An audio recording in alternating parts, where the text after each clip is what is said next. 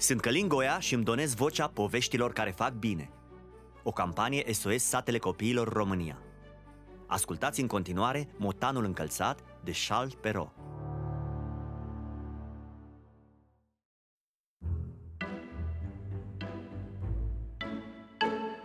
S-a întâmplat odată ca trei feciori de morar să primească moștenire după moartea tatălui lor o moară, un măgar și un motan.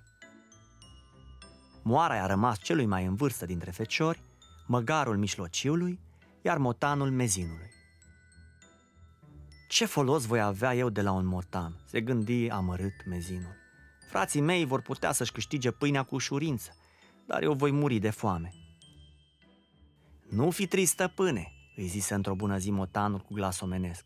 Făm doar rost de o pereche de cizme ca să pot umbla mai ușor prin păduri și peste câmpuri. Și îți promit că n-are să-ți pare rău.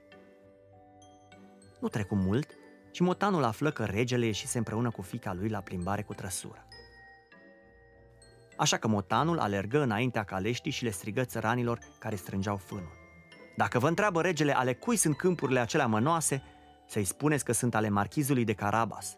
Altfel vă paște ștreangul, ați înțeles? La auzul vorbelor motanului, țăranii se speriară strașnic, așa că atunci când se apropie trăsura regelui, aceștia făcură în tocmai cum le poruncise motanul încălțat. Ale cui sunt câmpurile acestea? întrebă împăratul.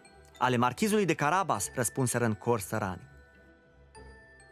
Marchizul ăsta pare a fi un gospodar foarte bun, îi spuse atunci regele fiicei sale. Apoi motanul îi porunci stăpânului său să se scalde în râu când or trece pe acolo regele și prințesa. Zis și făcut. Feciorul de morar își ascultă motanul și atunci când trăsura regelui se apropie de dânsii, se dezbrăcă și intră în apă. Iar motanul, care i-a ascunse repede hainele, începu numai decât să strige cât îl țineau puterile.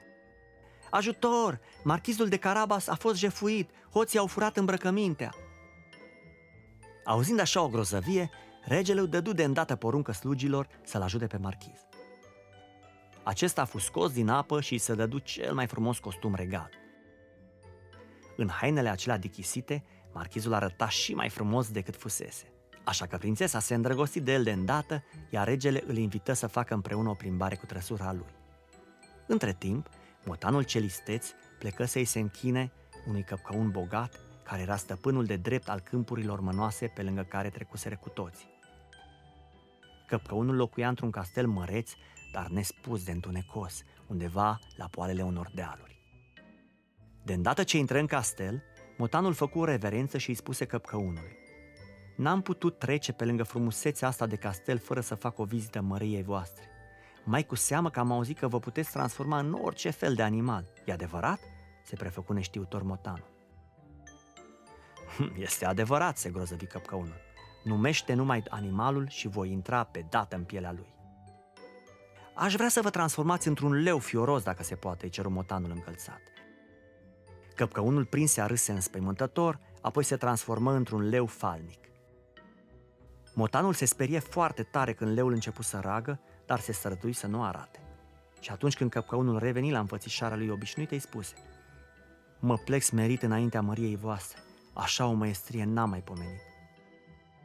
Ha, ha, și încă n-ai văzut nimic, se grozăvi și mai abitir căpcăunul.